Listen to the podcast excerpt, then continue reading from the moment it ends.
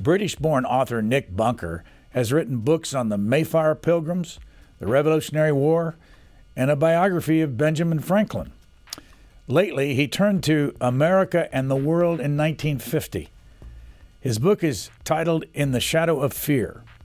Nick Bunker, a graduate of King's College, Cambridge, and Columbia University, focuses on names like Joseph McCarthy, Harry Truman, Dean Acheson, Margaret Chase Smith, George Marshall, Robert Taft, Alger Hiss, Winston Churchill, Joseph Stalin, and Mao Zedong. In addition, Bunker pays close attention to the Korean War. My name is Nate, and I'm part of the team at C SPAN that brings you live coverage of Congress and the day's top political events unfiltered. As a nonprofit organization that receives no government funding, we're asking for your help to support C-SPAN's daily operations. Please visit cspan.org/donate to learn more and consider making a one-time or recurring tax-deductible donation. That's cspan.org/donate. This episode is brought to you by Shopify. Do you have a point of sale system you can trust or is it a real POS? You need Shopify for retail. From accepting payments to managing inventory, Shopify POS has everything you need to sell in person. Go to shopify.com/system all lowercase to take your retail business to the next level today. That's shopify.com/system. Your brain needs support, and new OLLY Brainy Chews are a delightful way to take care of your cognitive health. Made with scientifically backed ingredients like Thai ginger, L-theanine, and caffeine, Brainy Chews support healthy brain function and help you find your focus, stay chill, or get energized. Be kind to your mind and get these nootropic chews at olly.com. That's O L L Y.com. These statements have not been evaluated by the Food and Drug Administration. This product is not intended to diagnose, treat, cure, or prevent any disease. Nick Bunker, I'm looking at a piece of paper in front of me from June 1st, 1950. At the heading, it says Margaret Chase Smith, Declaration of Conscience. Let me read just a paragraph and then you can put this into context of your book. She said on the floor of the Senate on that day, it is a national feeling of fear and frustration that could result in national suicide and the end of everything we Americans hold dear. It is a condition that comes from the lack of effective leadership either in the legislative branch or the executive branch of our government. That was in 1950. What what was that all about? Well, Senator Margaret Chase Smith is uh, a favorite character of mine and she was giving this speech uh, on the Senate floor, uh, really in response to the activities of Senator Joseph McCarthy. Now, she was a Republican, uh, Senator Smith, Republican from Maine, the only woman senator in the Senate at the time. Uh, she knew McCarthy pretty well because she had sat alongside him on, on various Senate committees. Uh, and she had become increasingly worried and alarmed by the uh, activities of McCarthy in 1950 as he began his anti communist crusade with his charge that the State Department was riddled with communist sympathizers. She was worried by the, uh, the, the fact that he was making what she thought were unsubstantiated allegations. She was worried by the tone of his activities, and that was really why she made this famous speech, which came to be known as the Four Horsemen speech. So uh, she was. Go ahead. She was also uh, concerned about the Truman administration too. Uh, she was very critical of Harry Truman as well as McCarthy, which is something which is often forgotten. So, what what got you interested? I knew you've written about the Revolutionary War, Benjamin Franklin, lots of other things. Uh, American. What got you interested in the 1950 mark? Well, as you say, my previous books were about colonial history, uh, uh, partly about early New England, also about Benjamin Franklin, and about the onset of the revolutionary crisis in the 1770s.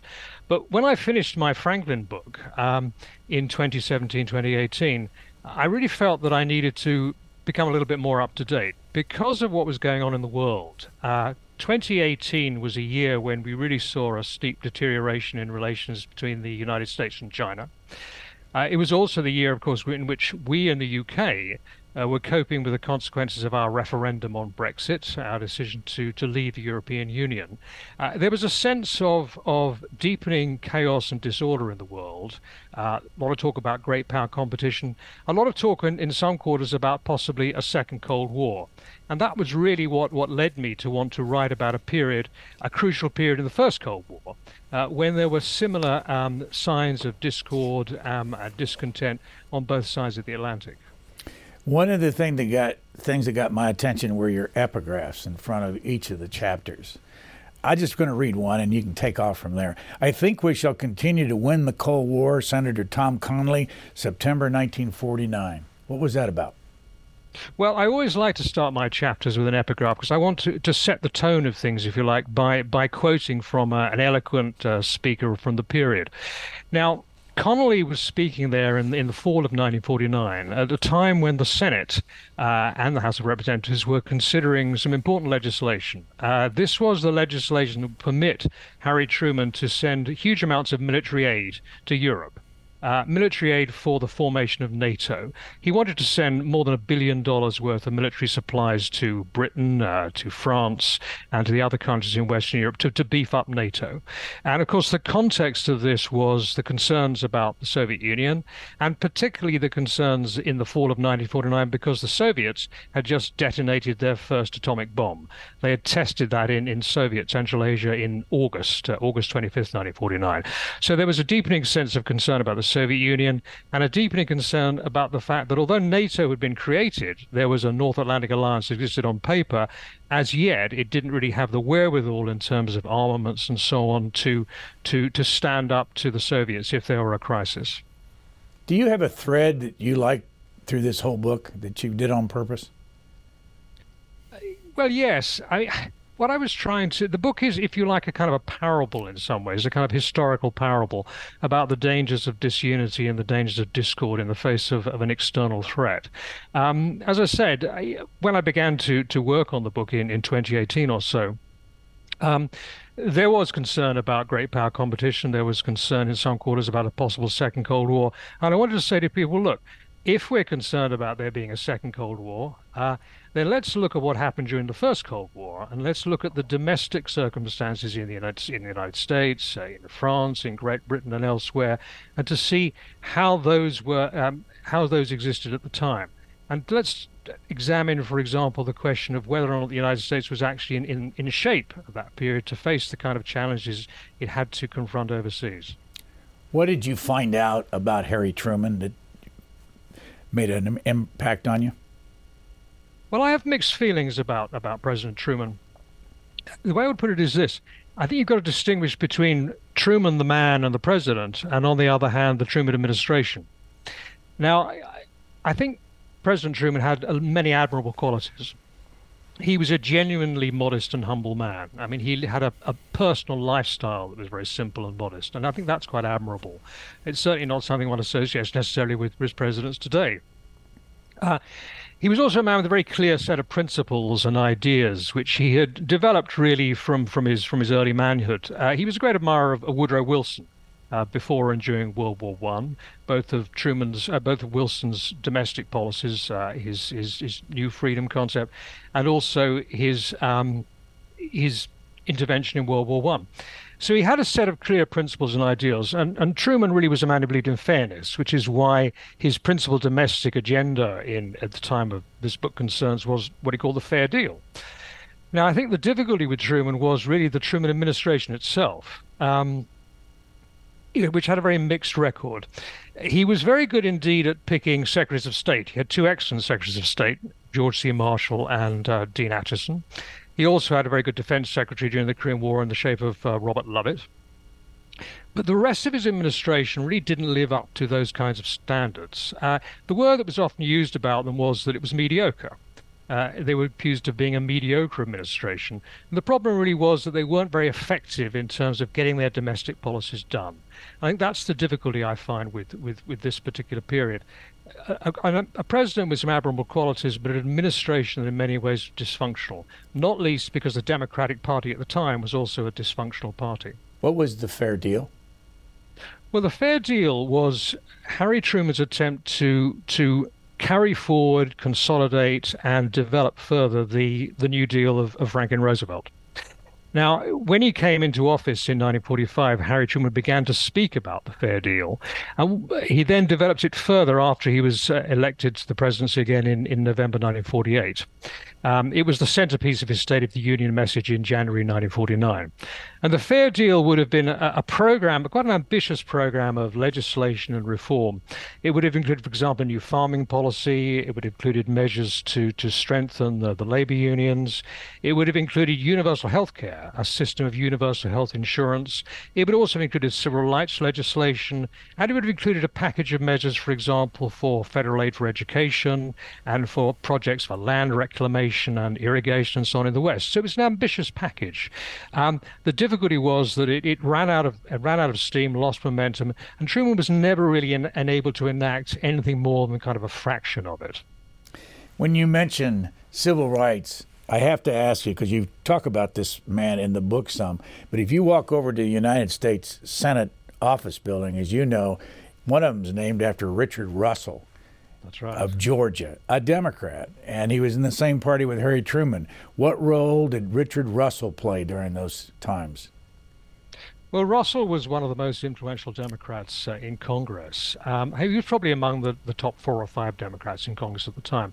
And of course, he was the, the leader of the Southern Democrats. And the Southern Democrats were immensely powerful. I mean, half of the Democrats in the House of Representatives, for example, at this period came from, from the old Confederacy or the border states of 1861. Now, Russell's role here was um, really twofold. When it came to foreign policy, he was a firm supporter of, of Harry Truman's initiatives. Um, he was a great believer, for example, in air power, strategic air power. So, of course, he was delighted by the decision to uh, to build the hydrogen bomb. But on matters of domestic policy, uh, he was much less reliable from Truman's point of view. And in particular, of course, he was a staunch opponent of any civil rights legislation. And during the period that I deal with in 1949 and 1950, he worked with Republicans to, in effect, thwart the various attempts that were made, um, partly by uh, by black congressmen in Congress, uh, but also by Truman himself, to to enact some civil rights legislation. So, unfortunately, the kind of vision for civil rights that Harry Truman had developed, uh, particularly in 1947, 1946, 1947, really didn't come to pass. And Russell played a major role in ensuring that it didn't. How did you go about uh, researching the book? Where'd you go? Well, I was, uh, I was fortunately, I was able to do most of the research before COVID because when the COVID lockdowns began on both sides of the Atlantic in, in 2020, of course, that put an end to my archival research. Uh, if fortunately, I'd already done uh, the bulk of it while I was in the United States before that period. I was actually in the United States uh, as the COVID lockdown started. I was on the last uh, British Airways scheduled flight, normal scheduled flight out of New York before the COVID lockdown started. I got back to England and then uh, our lockdown started about a week later. So I had my research, fortunately, um, um, in the bag, so to speak. And it was was done in, in, various locations. Some it was done in New York at Columbia University, where they have excellent oral history collections. Um, I was able to use, of course, the National Archives uh, in Washington D.C., um, various state collections, and so on. So a, a great deal was done. Unfortunately, the, the effect of the lockdowns was I wasn't able to visit the Truman Library itself in, in Independence, Missouri but uh, they have excellent digitized collections, and of course that was that was really um, saved that particular point. Um, so I had um, done most of the research before COVID began, and then of course during COVID, during the lockdowns, I was able to concentrate on on writing and putting things into shape. And as I say, uh, digitization has been a great boon in the preparation of this particular book. Uh, my questions may sound a little scattered because there's so much in this book. The, I want to ask you about the Venona papers because when you get into the Alger Hiss and the Klaus Fuchs and all that, and we can talk about who they were, the Venona papers had must have had some role with you. And where where are they? What were they? And how did you use them? Well, the Venona papers, of course, at this point were totally secret. They were a very closely guarded secret, known only to people working in the upper echelons of the intelligence um, establishment in, in Washington. Uh, the Venona papers were, in fact, a set of decrypts. They were decrypts of wire traffic between Moscow and Soviet embassies abroad. Uh, these were uh, decrypts that had been um, uh, effectively what had happened was that the, the American intelligence service, uh, particularly U.S. Army intelligence, had broken the Soviet diplomatic code And so they had collected these these intercepts of radio traffic, and then over a long period of time, and, and, after a great deal of hard work, a very complex endeavor, they had managed to decode what the Soviets were saying to each other. Now, at this particular point, as I say, this was totally secret. Within the higher echelons of intelligence establishment, though, it was known, and some of the most sensitive of the Venona decrypts uh, included references to uh, a man who may well have been Alger Hiss, who, of course, was um, at this particular point, a hugely controversial figure. He was put on trial for perjury twice in 1949 and early 1950, convicted of perjury, um, identified by some as, as a Soviet agent in the 1930s. So the Venona decrypts pointed possibility that, that, that Alger Hiss was a Soviet agent. Now, this time, as I say, this was a closely guarded secret, but it was a secret that, as I say, was known to the upper echelons of intelligence and it informed their thinking about the, the possibilities of communist subversion inside the United States.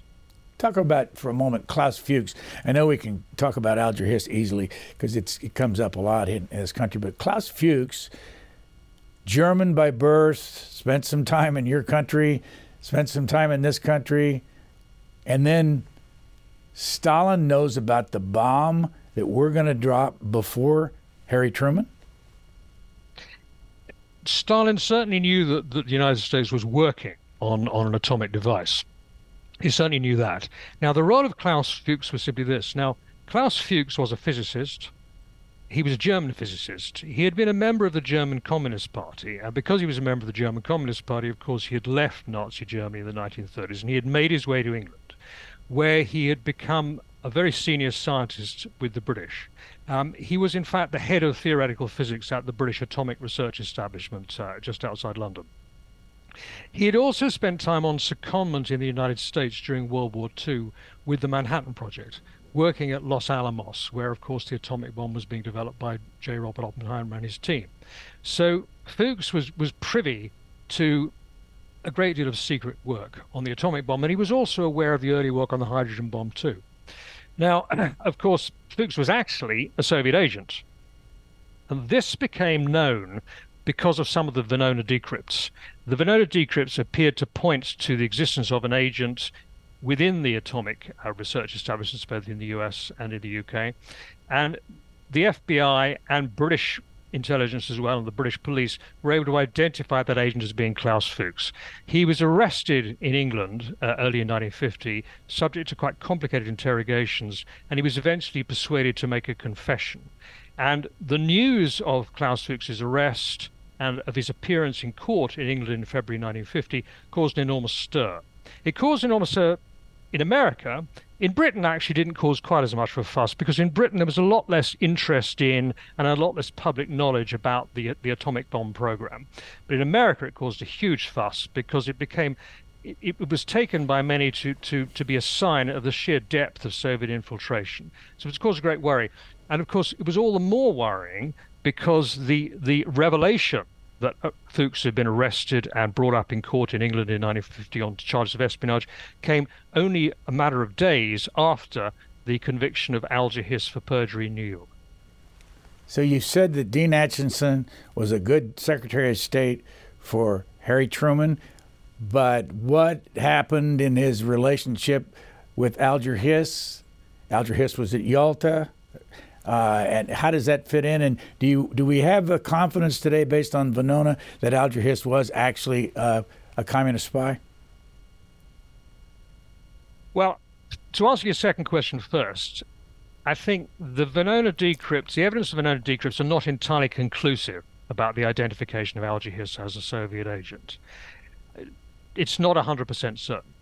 However, what is clear is that during the 1930s, Alger Hiss had certainly been involved with, with had certainly had communist sympathies. That seems to be clear from the from the, the, the details of the two trials.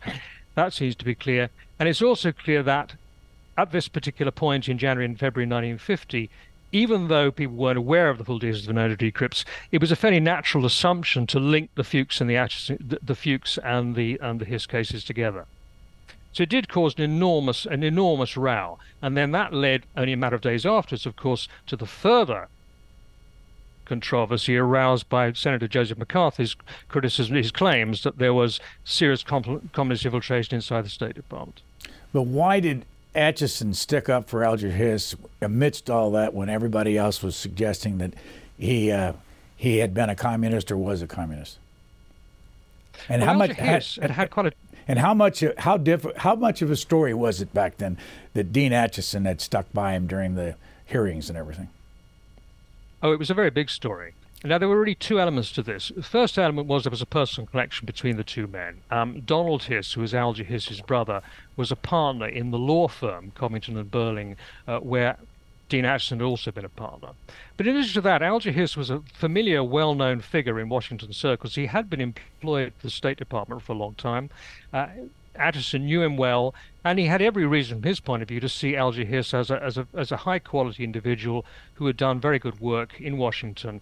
Acheson, from his point of view, had no reason to doubt what he thought was Alger Hiss's integrity. This episode is brought to you by Shopify.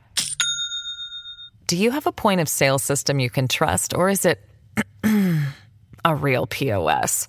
You need Shopify for retail. From accepting payments to managing inventory, Shopify POS has everything you need to sell in person. Go to shopify.com/system all lowercase to take your retail business to the next level today. That's shopify.com slash system. Here's another epigraph. And this leads into chapter four. To be a successful politician, you have to be on intimate terms with sin. William J. O'Dwyer, Mayor of New York. Why did you use that? Well, Mayor O'Dwyer of New York was, was a fascinating character. I think he was a man who actually achieved a great deal in his career. Um, he was an Irish American Democrat from Brooklyn. Uh, he was actually an Irish immigrant. Uh, he was then a policeman in Brooklyn, and he became mayor of New York after World War II. And he was up for re-election in 1949. Now, O'Dwyer uh, did a great deal for New York. Uh, he was a great builder of public housing. Um, he was the ally of Robert Moses, the, the, the famous Robert Moses, the uh, the builder of the Cross Bronx Expressway and the man who kind of shaped the infrastructure of New York. And O'Dwyer and Moses worked closely together. O'Dwyer was in many ways, as I say, a very astute, very shrewd politician, did a great deal for New York City. But unfortunately, he was an Irish American Democrat from Queens, uh, from Brooklyn, um, at a time when New York City Democratic politics was still heavily influenced by political machines. And those political machines had some shady connections. Uh, O'Dwyer fell foul of this. Um, O'Dwyer fell foul of the fact that he was linked to a man called Frank Costello, who was the most powerful uh, organized crime figure in America at the time. Uh, people were able to link the two men together. They had had some dealings with each other. In addition to that, uh, O'Dwyer fell foul of the fact that there was um, corruption inside the New York Police Department. Uh, at the time, New York was was beset by a huge problem of illegal gambling, numbers rackets, and so on and so forth. And in 1949 and 1950, it was revealed that these uh, illegal crime syndicates or illegal gambling syndicates had been paying off the police, particularly in Brooklyn. Uh, O'Dwyer had always been very close to the police department. A former policeman himself, strongly supported by the uh, by the policemen, by the New York Police Department. And when this scandal broke, as break it did in, in 1950, O'Dwyer became a casualty. Uh, O'Dwyer was, in fact, had to resign as mayor of New York. Uh, he was appointed by Harry Truman to be U.S. ambassador in Mexico, but his career ended. The reason it's important really is because what O'Dwyer um, emblemizes, or what he what he kind of symbolizes, if you like, is the problems the Democratic Party had at the time with its with its connections with these these political machines. Um, it was partly because of O'Dwyer that the that the word corruption came to be associated with the Truman administration. Uh, you, I'm sure you'll be aware that that 1952, during the November 52 election, which of course led to the uh, presidency of Dwight D. Eisenhower, uh, people said there were really three issues uh, Korea, communism, and corruption. And the corruption issue partly came about because of the kind of revelations uh, that were made about Mayor O'Dwyer and his administration in New York. Harry Truman, president since April of 45, all the way up through to 1952 when you started writing about this, how popular was he right as you lead up to 1950? Well, he'd won a, a tremendous victory in, in November 1948, a, a, victory which many thought was against the odds. Uh, many pundits and pollsters had predicted that, that Truman would lose the election in November 1948, um, that he would lose to his opponent, the Republican Thomas Dewey of New York. But nevertheless, Truman won. But the problem Truman had was that his popularity had always been related to one particular factor, and that was the economy. Uh, if you look at Truman's popularity ratings throughout his administrations, they tended to go up and down according to, for example, the rate of inflation or the or economic prospects. When inflation was high, his popularity went down, and when inflation was low, his popularity rankings went up. Now, during 1949, he suffered from the fact that there was a recession uh, first half of 1949, there was quite a, a, an economic recession that was quite alarming at the time. It Actually, turned out to be quite mild, but nevertheless, it was quite alarming, and that led to a big plummet in the uh, popularity ratings of Harry Truman by the fall of 1949.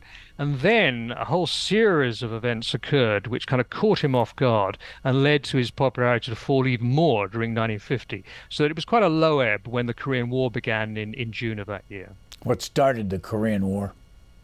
Well, it was Joseph Stalin who started the Korean War. Uh, it was Joseph Stalin who who gave the go-ahead for um, Kim Il Sung, the dictator of North Korea, to invade the South in, in June 1950. I mean, that's now very clear. There was a lot of controversy over this for for many years, but the controversy was kind of settled in the 1990s when the Soviet archives began to be revealed. Um, I say began to be revealed because they haven't still not entirely open, and of course now in the last year or so they've kind of become closed again. Um, but uh, it became clear uh, when the archives were opened that it was Stalin himself who, at the end of January 1950, personally gave the authorization for Kim Il sung to begin preparations for the invasion that occurred on June 25th, 1950. As you study that whole period, and you go back to Yalta, you go back to Potsdam after the war was over, uh, did we and Britain win or lose at the table with Joseph Stalin? Well, that's a very complicated question. and it's one which, of course, Winston Churchill pondered a great deal in the years that followed. I think the answer to that is that that uh, the mistakes had probably been made earlier than that. I think what ought to have been clear really by the fall of 1944 was that uh, the possibility of, of a, a, post-war accommodation with, with Joseph Stalin really wasn't there. Uh, it should have been clear from, from the fall of 1944 after the way in which um, uh, Stalin behaved towards Poland, that he was going to be a very difficult character to deal with. Now, I think the deals that were done at Yalta at Potsdam were probably as good as could be done given the kind of balance of forces, given where the various armies had settled, had ended up in Europe at the end of World War II. Nevertheless, from the very from the moment really that the Yalta and, and Potsdam agreements were, were were concluded, from that moment forward, uh, critics critics in the United States and, and elsewhere, critics in Europe too, already began to argue that there had been a kind of betrayal of, of Eastern Europe. Now, I don't think the word betrayal is appropriate, but the fact of the matter is that these deals were not as good as they should have been. So, put this into context for us. In February of 1945 at Yalta, you have FDR, Churchill, and Stalin. Then FDR dies in April. And then in July, you have the Potsdam Conference, and there you have Churchill for a while, and then you have Clement Attlee from the from Great Britain. Then you have Stalin, but then you have Truman. How did Truman do compared to, and how do you think FDR himself did? He was so sick when he was at at uh, Yalta. Well, as I say, I think these deals were as, really as effective as could have been given given what the situation was, given where the armies had ended up at the end of World War II, given the huge military strength that, that, that the Soviets could wield, uh, and given what they had already achieved. I think the difficulty really was earlier on when um, the Allies, the Western Allies, failed really to recognize the kind of person, the kind of regime they would be dealing with after after World War II. They tended to think that they could maintain a degree of cooperation, a degree of harmony with Joseph Stalin and with the Soviet, which I think don't think was really realistic. So going back to the cabinet of uh, Harry Truman, who was not effective? You name those that were effective, like Lovett and Acheson and some others, but who who who was not effective? Well, I, one character was not effective was the Treasury Secretary, a character called John Snyder. Um, John Snyder, kind of a forgotten figure. Uh, he was a Treasury Secretary at the time that um, that I'm writing about in, in, in, my book, In the Shadow of Fear, in 1949, 1950. Uh, the difficulty with him was that he was really not, uh, he was not particularly on top of the economics of his brief. He was not a particularly effective um, negotiator. Uh, and he was symptomatic of, of this tendency in the Truman administration for there to be a, a lot of unevenness. Uh, there were some like Acheson and, and, George Marshall who were very on top of their briefs. There were others who were really much less effective. But it wasn't really just, just John Snyder. In general, there was a tendency in the Truman administration not to be able to carry through and execute what the president was actually seeking to achieve. The Justice Department is another example. Now, with a view, for example, to the question of civil rights. Now, Harry Truman was unable to get through Congress any significant civil rights legislation. It simply wasn't possible because of the, the, sheer power of the Southern Democrats at the time.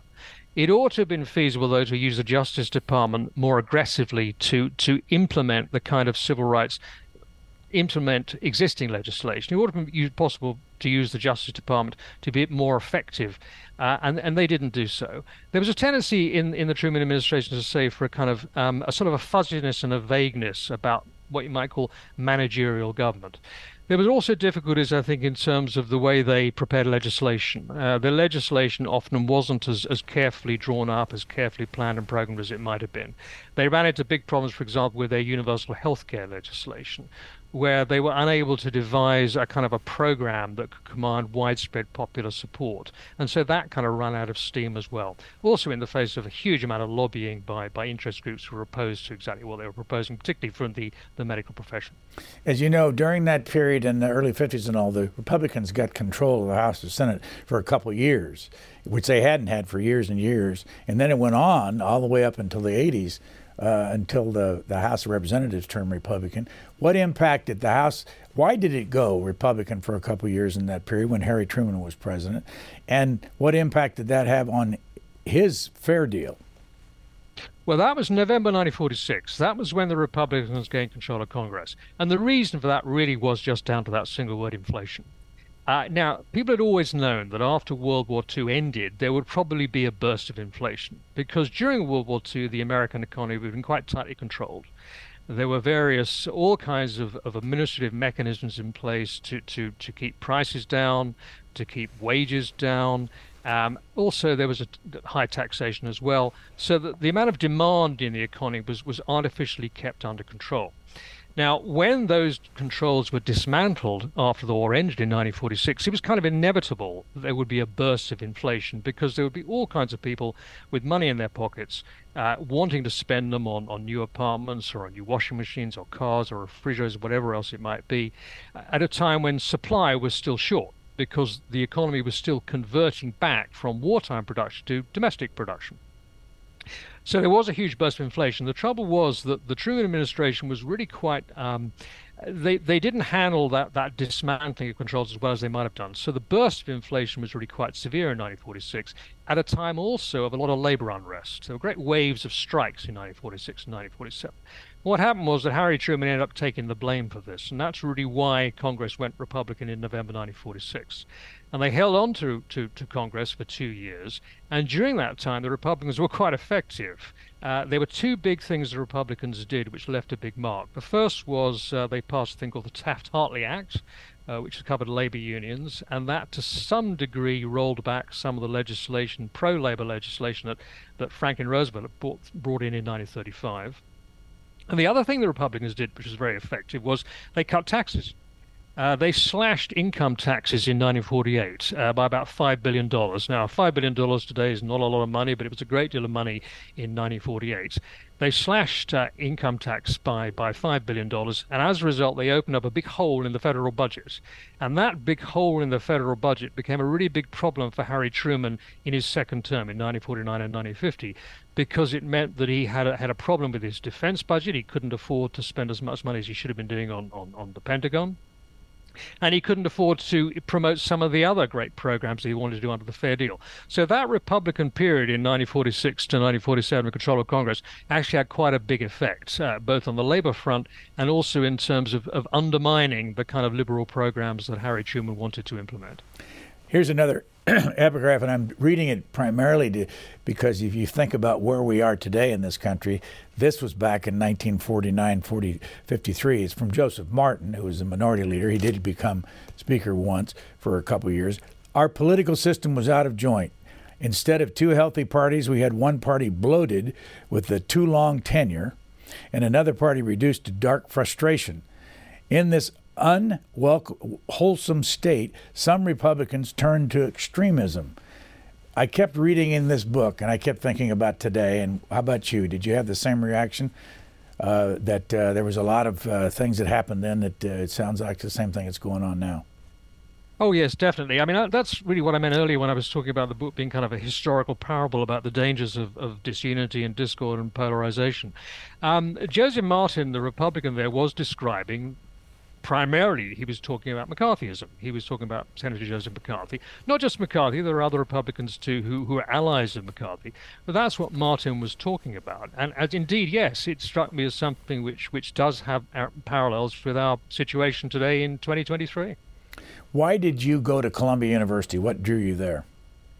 Ha! Well, uh, I, I graduated from from, as from Cambridge University here in the UK in, in the early 1980s, and what happened was this: um, I'd always been fascinated by American history, anyway. Um, but in uh, 1980, I, I worked uh, for the summer um, in Venice, in Italy. I worked in a museum in Venice, in Italy, and I met a number of Americans. Uh, there was an American Air Force base, big American Air Force base near Venice called Aviano. I'm sure some of the listeners will, know about this. It's a very big American Air Force base, one of the biggest in NATO. And a number of the U.S. Air Force personnel from there were working in the same museum that I was. Uh, they had just left the Air Force, and I was working with them.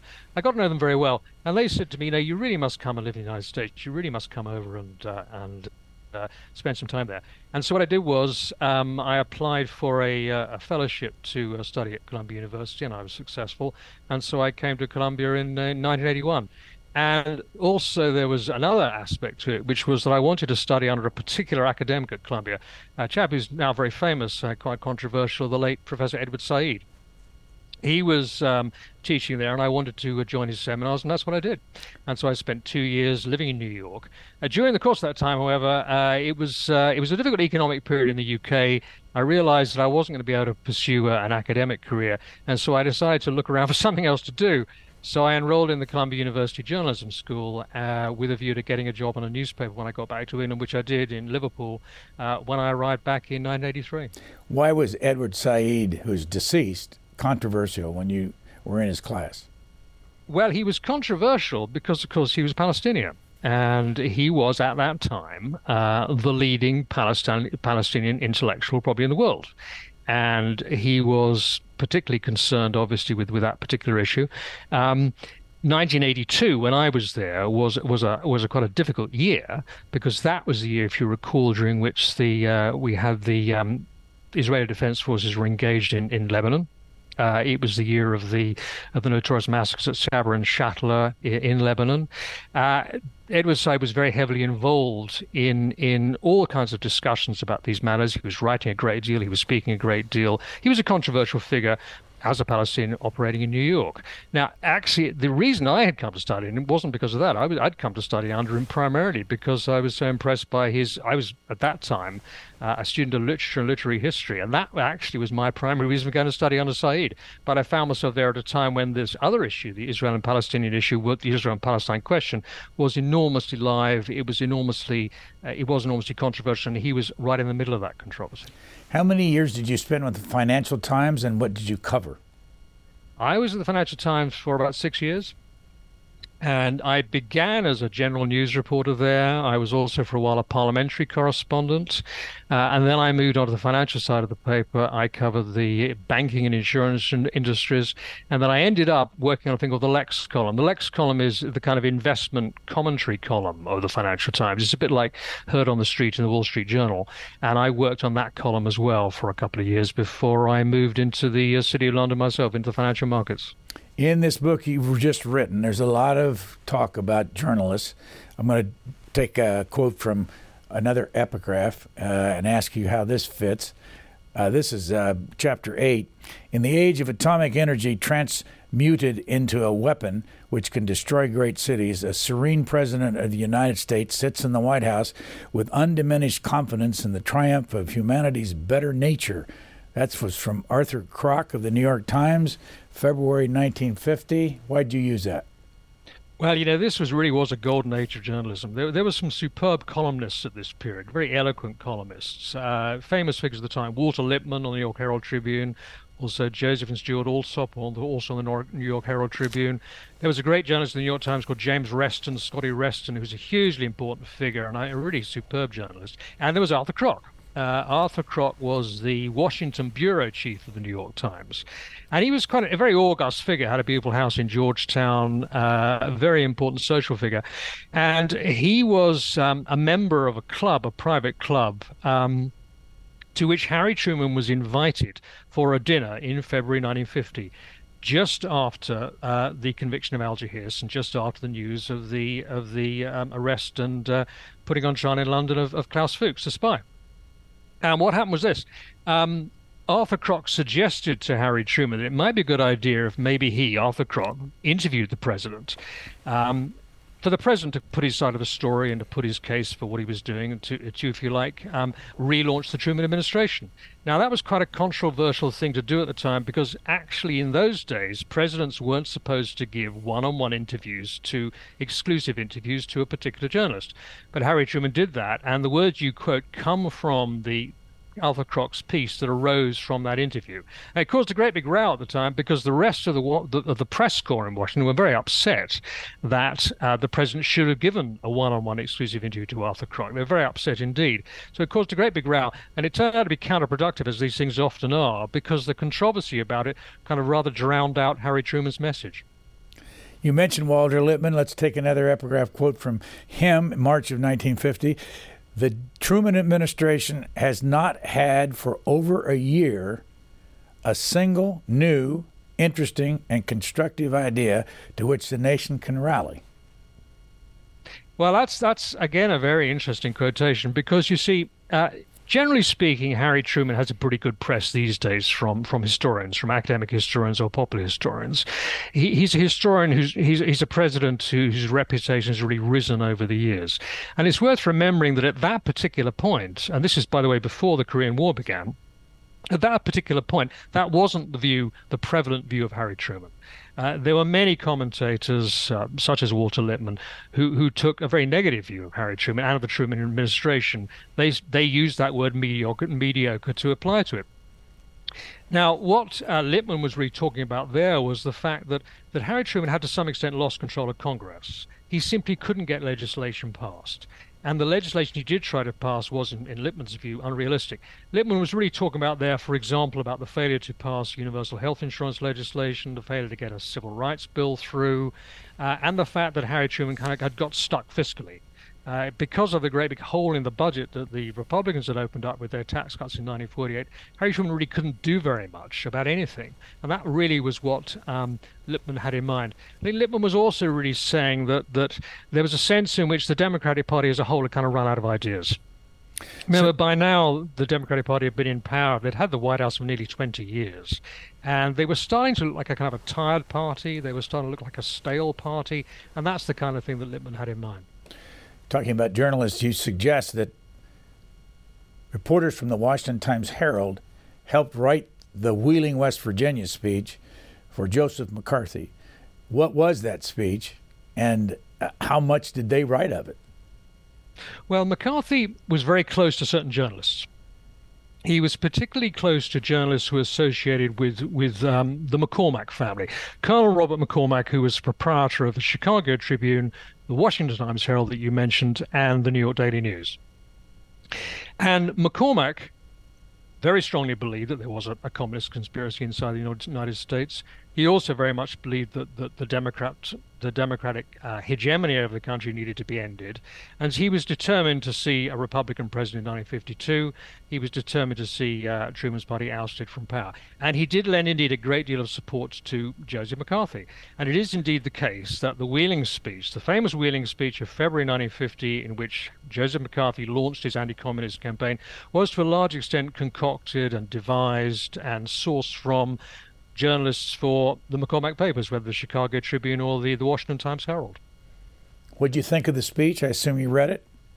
Oh yes, I mean it's it's of course the funny thing about that speech is we're not quite sure what McCarthy actually said, because the versions of it that survive are the, the, the if you like, the, the typewritten transcripts um, of of uh, typewritten of his of his speaking notes. But McCarthy was notorious for the fact that he used to deviate from his speaking notes. We don't really know exactly what he said, but we do know enough to know that it was a, it was a, a very uh, explosive, incendiary speech that caused a huge impact. The central allegation in it was the allegation that there were 57 card-carrying communists inside the State Department, head, State Department headquarters in Foggy Bottom in Washington. That was the central charge. The numbers were a little bit vague. Sometimes he said 57, sometimes he said more than 200, but that was the gist of it. That the communists, uh, that there were Communist Party members or sympathizers actually in the upper echelons of the State Department. How much attention was paid to that speech right after he gave it? Well, initially, uh, for the first few days, not very much.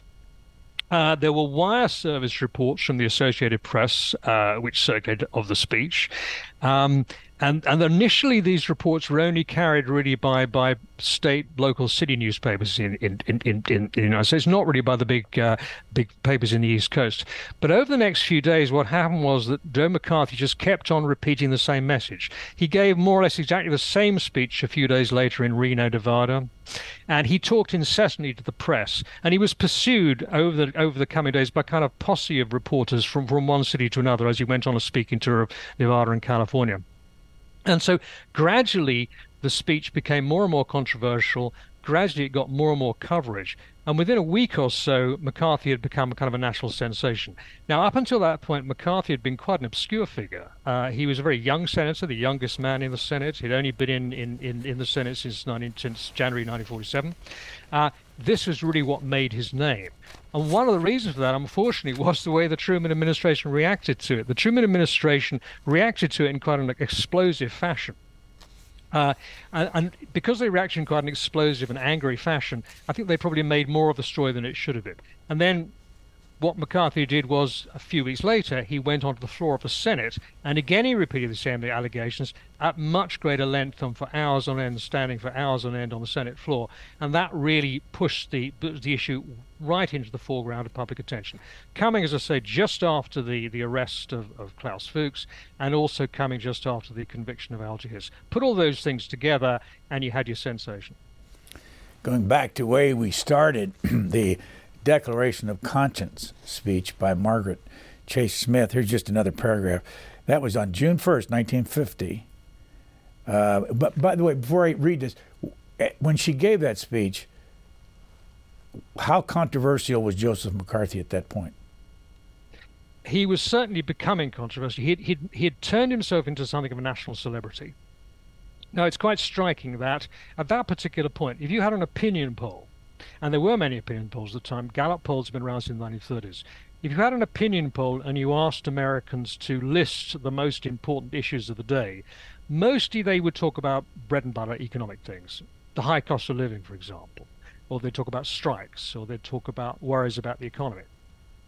They didn't necessarily list the Cold War as being their top priority.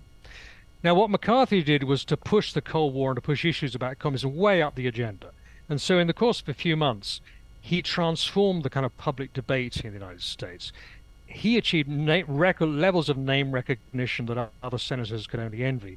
And by by really May, June of, of that year, at the time she gave that speech, he had become a national sensation. And that was quite a remarkable thing for him to achieve. And he did it really because he talked to the press incessantly. He took risks in terms of what he said. He made allegations that he couldn't substantiate, but he just went on making them.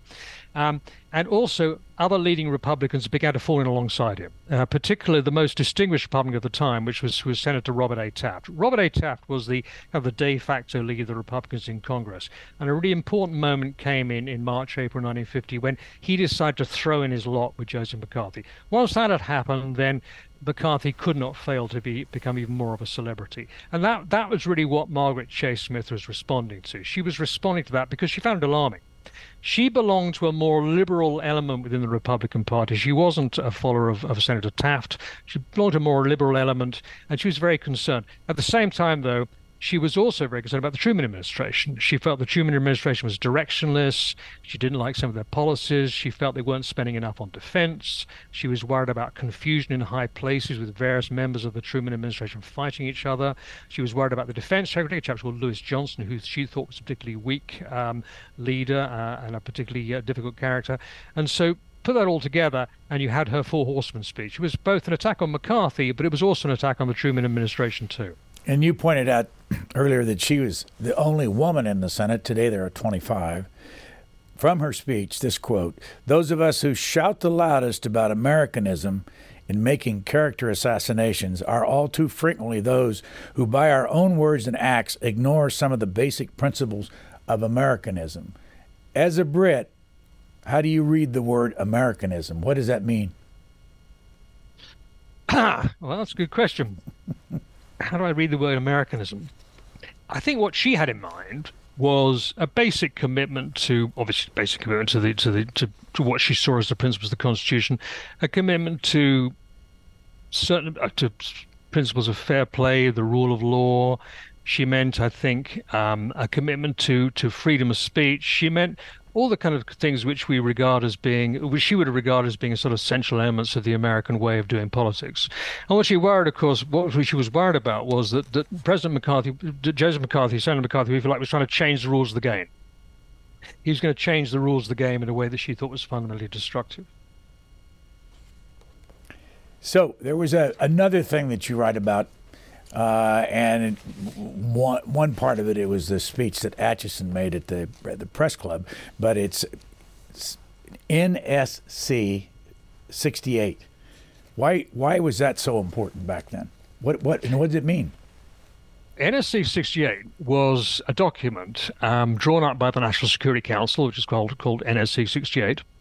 Technically, a top secret document, although in fact. Uh, word of what was in it seemed to kind of leaked out in Washington quite extensively. NSC 68 was a, a policy statement uh, for America's stance in the Cold War. It was drawn up by a man called Paul Nitze, who was the head of policy and planning at the State Department, working for Dean Acheson. So it was very much the product, really, of the two men together. And it was intended to be a kind of a rallying call. Uh, NSC 68 was based on the premise that the Soviet Union uh, was devoting an enormous chunk of its economic output to preparations for war. That the United States was falling behind, not just the United States, but also the other Western allies, Britain, France, Italy, etc. And that there needed to be a kind of a, a rallying call should go out so that America should also America and its allies should should try and equal the, the Soviet Union in terms of their spending on, on, on military output and prepare themselves for a long struggle that was really the core of it the notion that the struggle with the Soviet Union, the Cold War, would be a long confrontation, and that the United States would need to mobilize all its own resources and the resources of its allies to bring that, that struggle to a successful conclusion. So that's what NSC 68 was.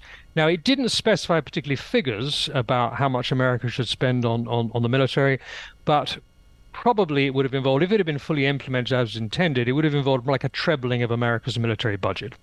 Now, what happened, of course, was that NSC 68 was kind of overtaken in a way by the outbreak of the Korean War. Much of what NSC 68 envisaged did come to pass, but it didn't come to pass in quite the way Acheson intended. What Acheson wanted to do was to have a kind of um, a, a careful, carefully planned diplomatic strategy to, to, to arouse and rally the support of, of all the Western allies towards the United States in this expansion of its military power. Um, didn't happen in quite that way. Instead, it all happened in a rush. It all happened kind of a headlong and kind of disorganized way during the Korean War. But nevertheless, NSC 68 is kind of a, a very important document because it, it marked the beginning of, if you like, the major phase of the Cold War. What mark would you give Harry Truman on his handling of the Korean War? Well, I, am afraid to say I, I think there are a number of, of, of issues there. Uh, there was a failure of deterrence. Uh, the United States did give some some signals to the Soviet Union and to North Korea, which were unfortunate. Uh, the signals they gave in the first half of 1950 suggested that they might not go to war on behalf of South Korea. So there was a failure of deterrence. Uh, there was also a failure of readiness. Uh, the American military in June 1950 had been depleted to some degree. Uh, the military budget had been kept down to an unrealistic level level of about $13 billion a year. So the army, in particular, uh, didn't have the resources it should have had. So there was a failure of readiness. There were also failures of intelligence in the lead up to the Korean War.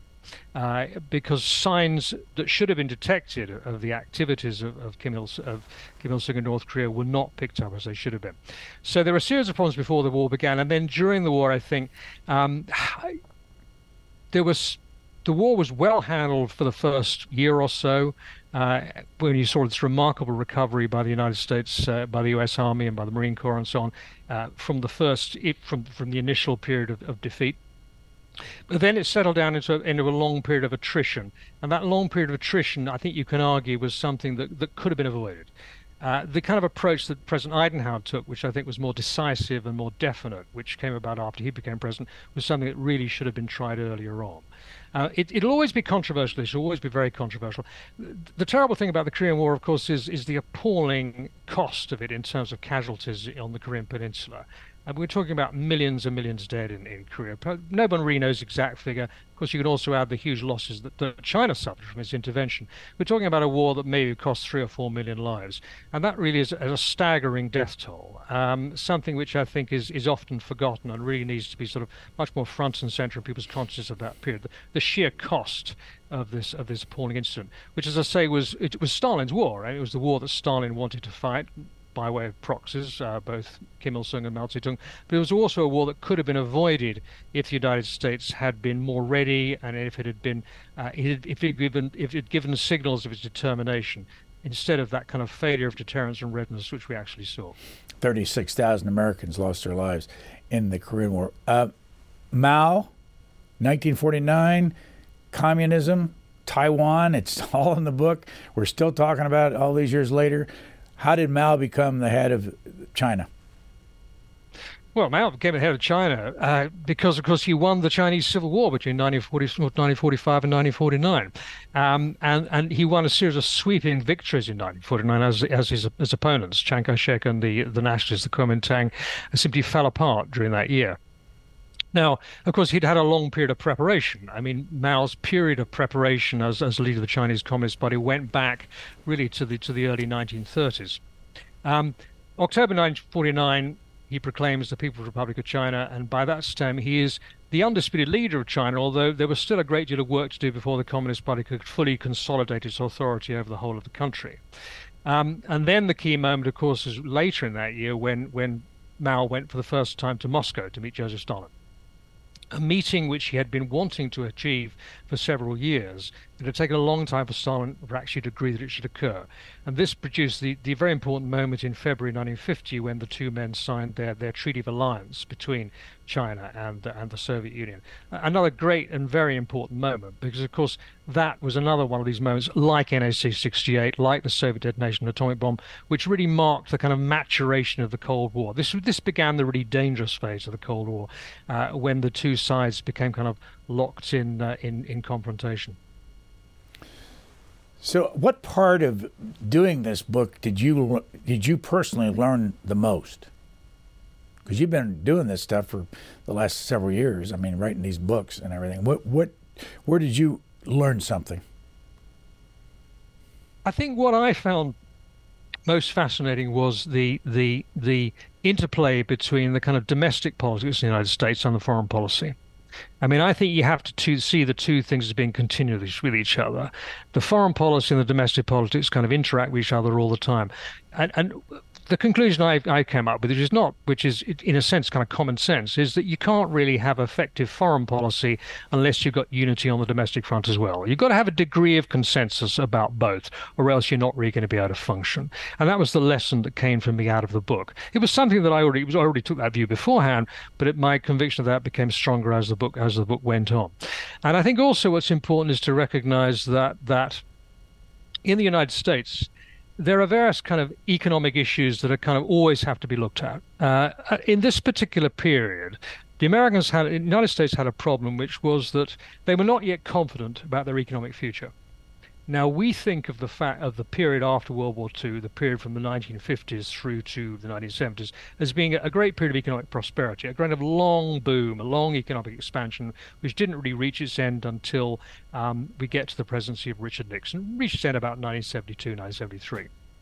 Now at that time, people weren't confident about that in 1949, 1950, people really weren't confident about their economic future. They were worried. They were always worried that they might lapse back into the kind of problems you'd had in the 1930s during the Great, Great Depression.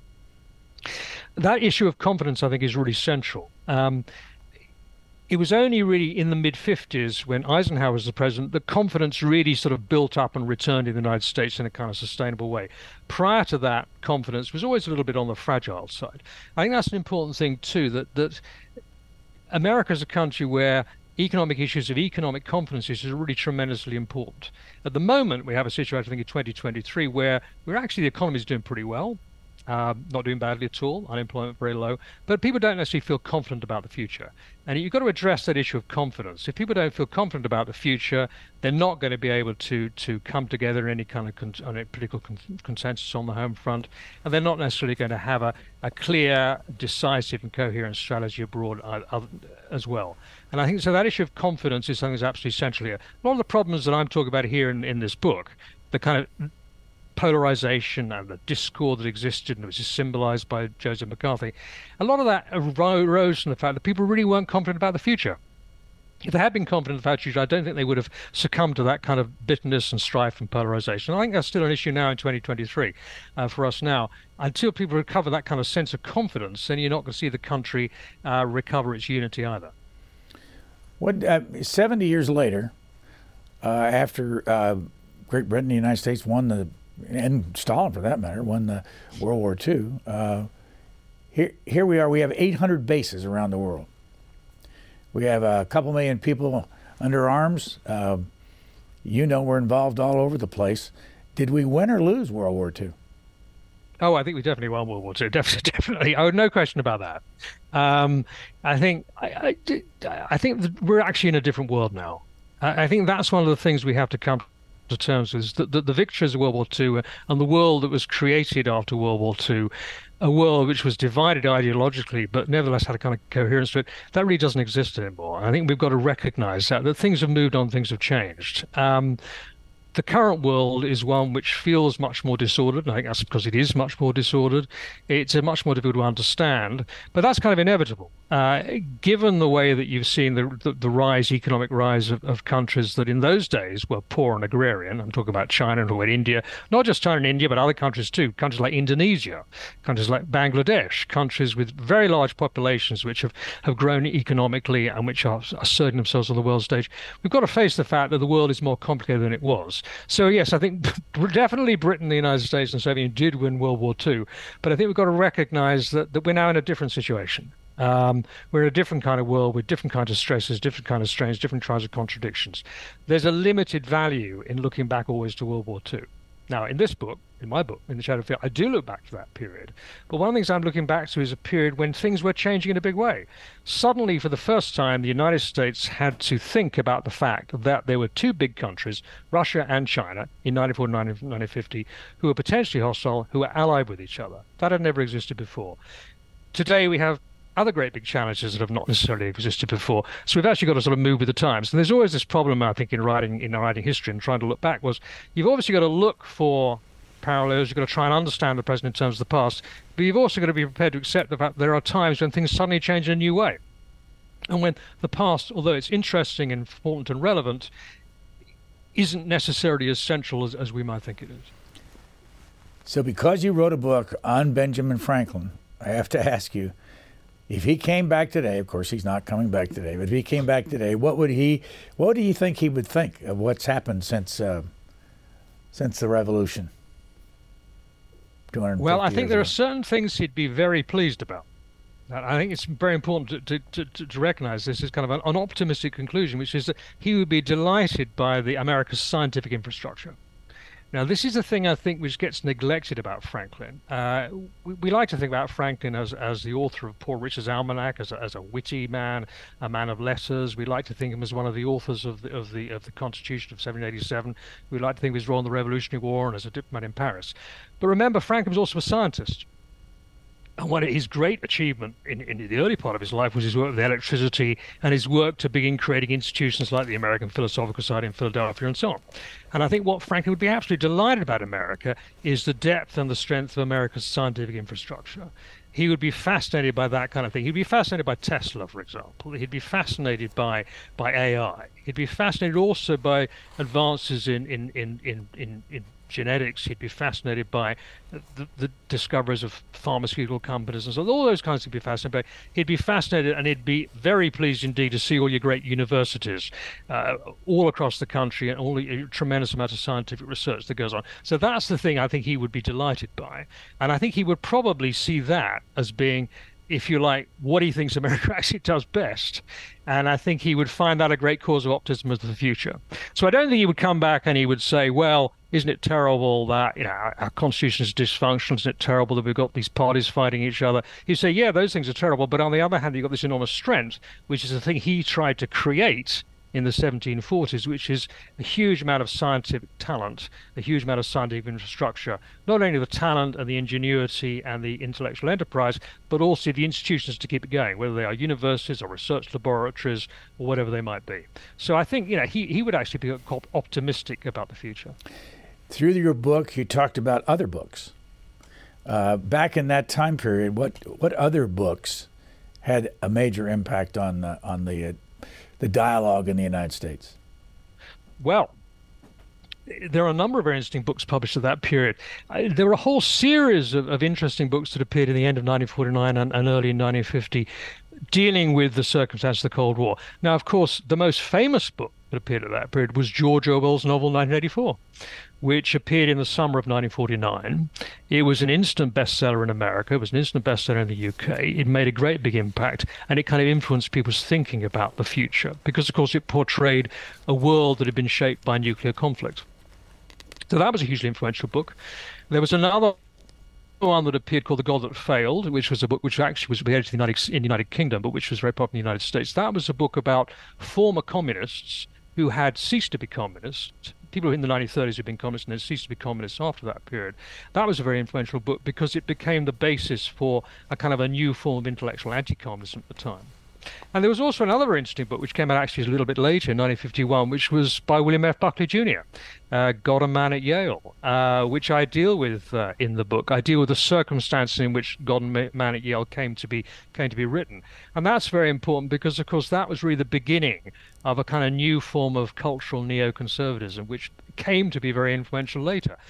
Really didn't have its full effect until the 1960s and 70s, but again, that book appeared at this period it was published in 1951, but it was actually based upon a, a, a, speech which Buckley was wanting to give at the Yale Alumni Day in the uh, in uh, February 1950, but he wasn't allowed to make. So that's another book that's very important. There are a whole series. Um, it was a period actually. Uh, we sort of forget this. It was actually a period of great intellectual excitement. There are a lot of very interesting writers around. There are a lot of very interesting intellectuals around. There were some very fine novels being written. Um, there were some excellent films too. It was, culturally, it was a fascinating period. And one of the great things about writing the book, one of the things I really enjoyed was the fact there was so much material of that kind to draw upon, not only from, from writing, but also from the cinema and, and really excellent journalism too, all of which I could draw upon to, you know, paint my picture of the period. Why did you open one of your chapters with Ernest Hemingway? Ah, well, Ernest Hemingway, of course, was one of the writers who was active at the time. And he wrote a novel uh, which was published in 1950 called Across the River and Into the Trees. And it was his first novel for 10 years. His previous novel, uh, For Whom the Bell Tolls, had come out in 1940. Hugely successful, of course, subject to the great film with Ingrid Bergman and, Gary Cooper. But he had he'd been kind of silent from a fictional point of view. And he brought out Across the River and Into the Trees in 1950, and it was hated by the critics. Personally, I think it's a rather better book than people give it credit for. Some of the writing is really excellent. But it was hated by the critics, and one reason why it was hated by the critics was because it's kind of such an embittered book.